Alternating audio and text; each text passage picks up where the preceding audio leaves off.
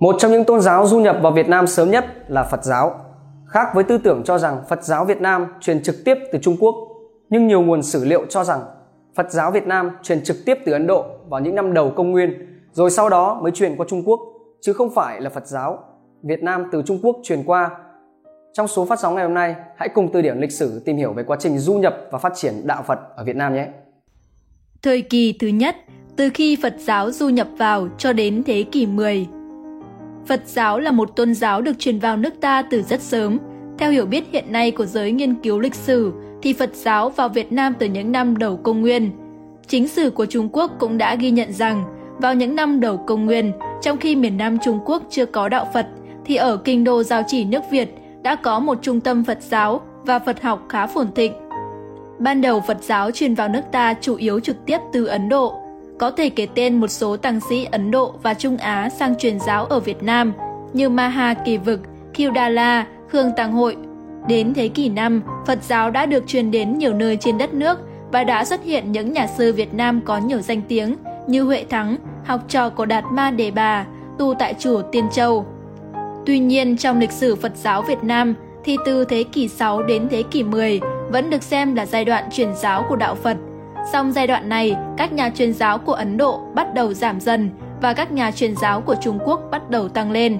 Dẫn theo đó, bắt đầu có các phái thiền của Trung Quốc du nhập vào Việt Nam như phái thiền Tỷ Ni Đa Lưu Chi, phái thiền Vô Ngôn Thông. Theo đánh giá, 10 thế kỷ đầu Phật giáo truyền bá vào Việt Nam, mặc dù trong hoàn cảnh đất nước bị xâm lược và đô hộ, nhưng đạo Phật đã tạo ra được những ảnh hưởng trong nhân dân và có những sự chuẩn bị cho giai đoạn phát triển mới khi đất nước độc lập, tự chủ. Thời kỳ thứ hai, Phật giáo thời Đinh, Lê, Lý, Trần, thế kỷ 10 đến thế kỷ 15. Từ thế kỷ 10, nước ta bước vào kỷ nguyên độc lập, tự chủ sau 1.000 năm Bắc thuộc. Việc này đã tạo điều kiện cho Phật giáo phát triển sang một bước mới. Dưới hai triều đại Đinh Lê, tuy không tuyên bố Phật giáo là quốc đạo, nhưng đã công nhận Phật giáo là tôn giáo chính của cả nước. Các triều vua Đinh Lê có nhiều chính sách nâng đỡ đạo Phật. Đặc biệt, vua Lê Đại Hành và vua Đinh Tiên Hoàng đã trọng dụng và phong thưởng cho nhiều nhà sư có công giúp vua lo việc triều chính. Năm 971, vua Đinh Tiên Hoàng đã triệu tập các vị cao tăng để định rõ phẩm chất cho tăng chúng. Thiền sư Ngô Trần Liêu 933 đến 1011 hậu duệ của Ngô Quyền được Đinh Tiên Hoàng tôn làm khuông Việt Thái Sư, khuôn mẫu cho nước Việt và được phong chức tăng thống đứng đầu Phật giáo cả nước. Pháp sư Mani được phong tăng lục, đứng dưới chức tăng thống. Pháp sư Đặng Huyền Quang với chức sùng trấn uy nghi. Các chức phẩm này của Phật giáo được các triều đại sau kế tiếp duy trì. Đến thời kỳ dưới triều vua Lê Đại Hành, ngoài các vị cao tăng trên, còn có thêm thiền sư Đỗ Pháp Thuận 915 đến 990 là người ở đời thứ 10 của phái Tỷ Ni Đa Lưu Chi, được vua trọng dụng giúp triều đình trong việc đối nội đối ngoại. Ở hai triều Đinh Lê không chỉ trọng dụng các tăng sĩ mà còn hỗ trợ cho Phật giáo phát triển. Vua Lê Đệ Hành và Đinh Tiên Hoàng đã cho xây dựng nhiều chùa tháp ở vùng Hoa Lư, biến nơi đây không chỉ là một trung tâm kinh tế, chính trị, xã hội mà còn là một trung tâm Phật giáo lớn của cả nước. Tuy nhiên, đến triều nhà Lý thì mới được xem là triều đại Phật giáo đầu tiên ở Việt Nam vì Lý Công Uẩn, Lý Thái Tổ, người sáng lập triều Lý, xuất thân từ chốn thiền môn, là người cùng thụ giới Sa Di với sư Vạn Hạnh nên ông hết lòng ủng hộ cho Phật giáo. Sau lễ đăng quang, Lý Thái Tổ ra sắc chỉ, ban phẩm phục cho hàng tăng sĩ. Năm 1010, sau khi rời đô về Thăng Long, ông cho xây dựng một số chùa lớn ở Thăng Long như Thiên Phủ, Hưng Long, và cho tu bổ lại các chùa bị hư hỏng.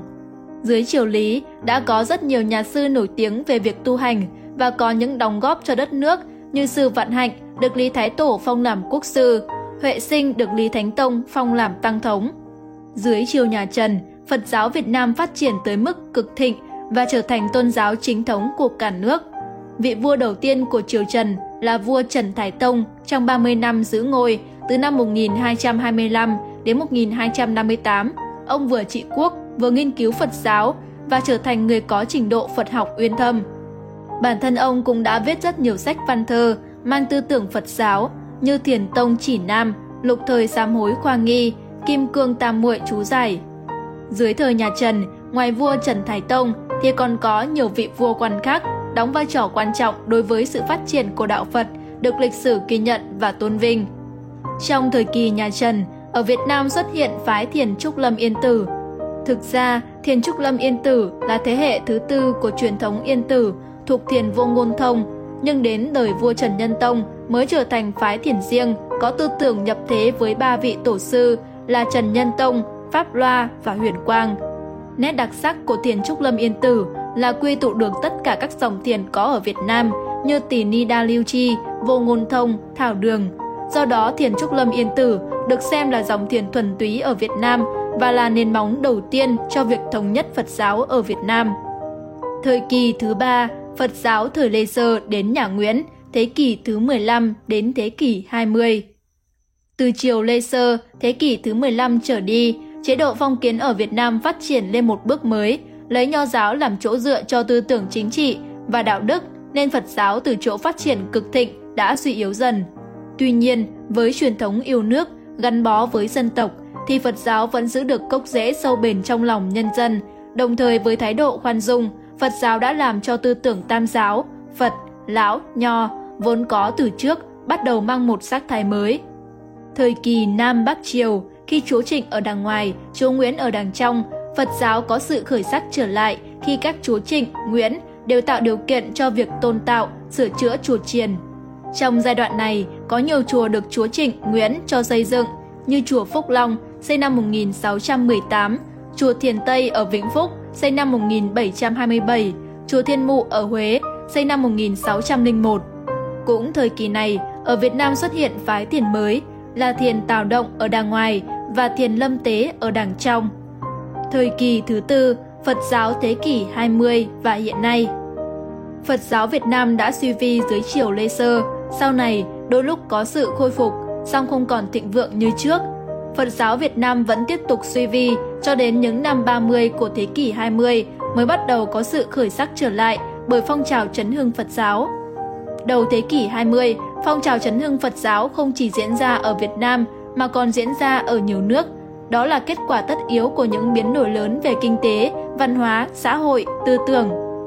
Phong trào chấn hưng Phật giáo nổ ra ở Trung Quốc, Nhật Bản, sau đó lan ra nhiều nước ở châu Á với các khẩu hiệu cách mạng giáo lý, cách mạng giáo chế, cách mạng giáo hội. Phong trào chấn hưng Phật giáo ngoài mang ý nghĩa tôn giáo thì còn có ý nghĩa chính trị xã hội tích cực gắn với công cuộc đấu tranh giải phóng dân tộc. Đó là một số nhà sư cùng một số nhân sĩ trí thức yêu nước, mến đạo, muốn đạo Phật phát triển nên đã sử dụng ngọn cờ của Phật giáo để đoàn kết, tập hợp lực lượng chống thực dân Pháp.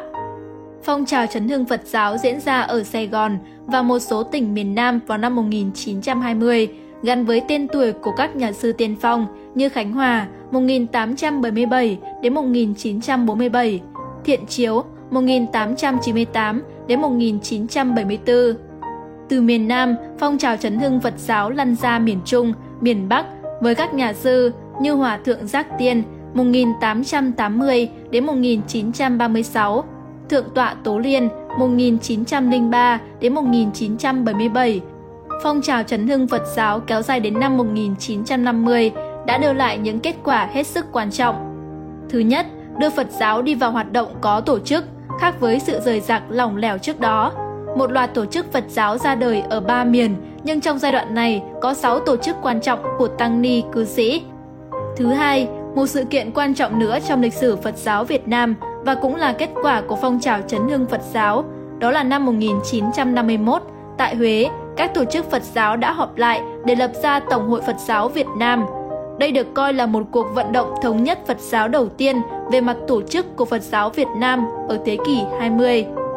Thứ ba, phong trào chấn hưng Phật giáo đã xây dựng được một số cơ sở tôn giáo để đào tạo tăng ni và đưa việc đào tạo tăng ni trở thành quy củ, nề nếp.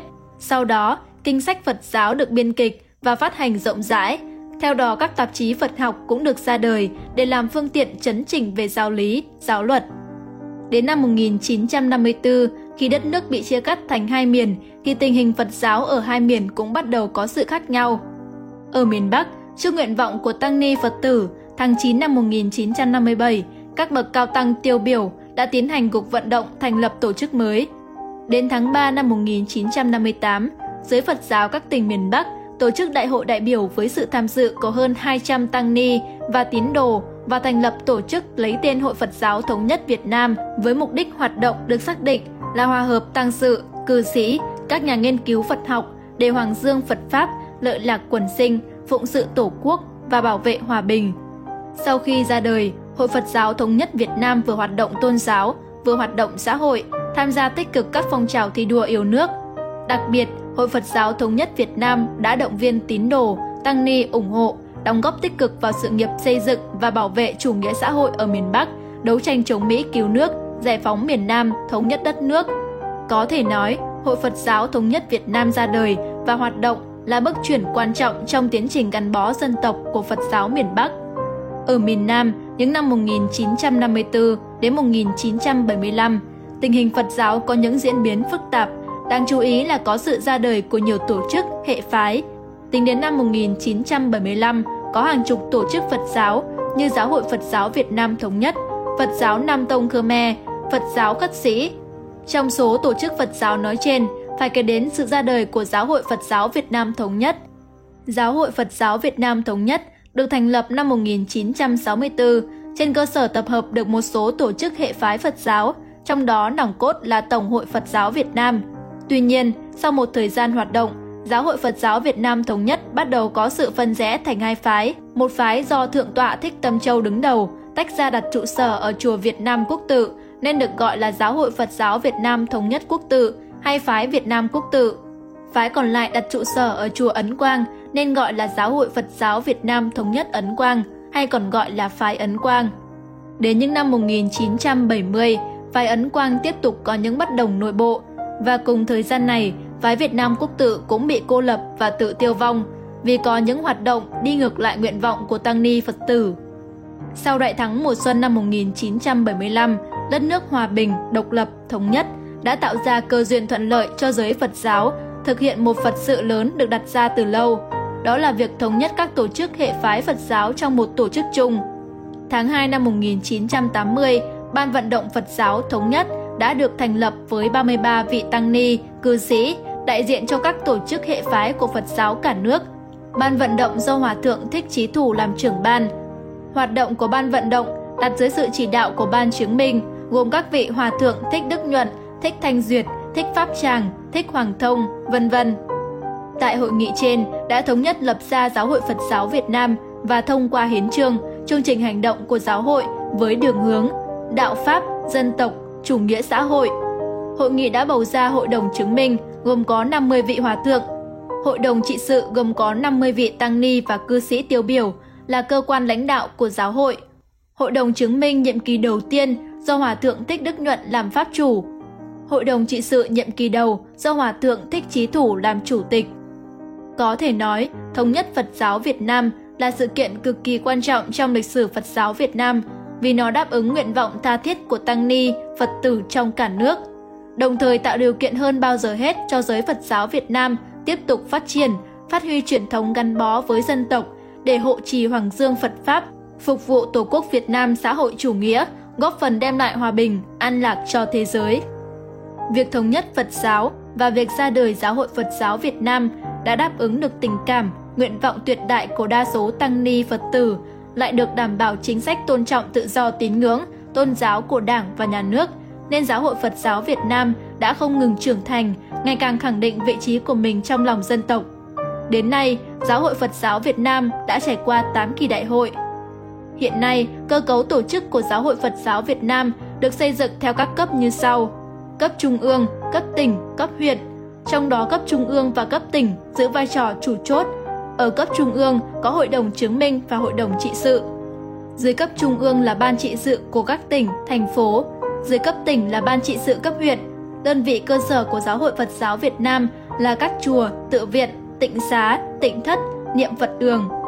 Theo thống kê của Ban Tôn giáo Chính phủ, hiện nay cả nước có hơn 4,6 triệu tín đồ Phật tử quy y Tam Bảo.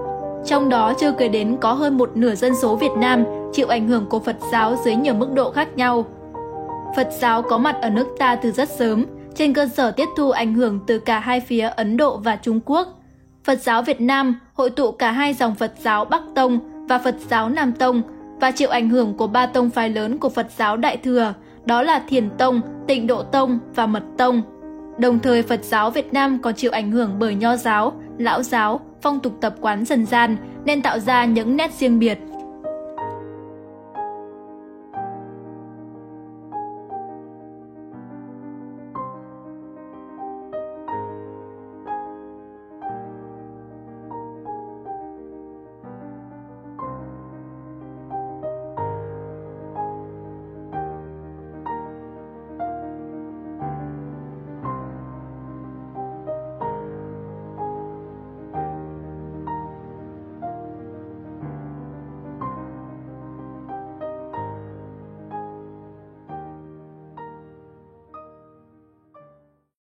Phật giáo Việt Nam có bề dày lịch sử gần hai chục thế kỷ. Trong quá trình đó, Phật giáo Việt Nam đã luôn giữ và làm tốt vai trò hộ quốc an dân, có phần quan trọng trong quá trình xây dựng nền văn hóa dân tộc. Ngày nay, với đường hướng tiến bộ, đạo Pháp, dân tộc, chủ nghĩa xã hội, tăng ni tín đồ Phật giáo cả nước tiếp tục có những đóng góp quan trọng trong quá trình đổi mới và xây dựng đất nước. Quý vị và các bạn đang theo dõi trên kênh Từ điển lịch sử. Nếu thấy số này hay, đừng quên bấm like, share để lan tỏa thông tin ý nghĩa này và nhớ nhấn subscribe kênh Từ điển lịch sử để nhận thêm thông tin lịch sử bổ ích. Còn bây giờ, xin chào và hẹn gặp lại.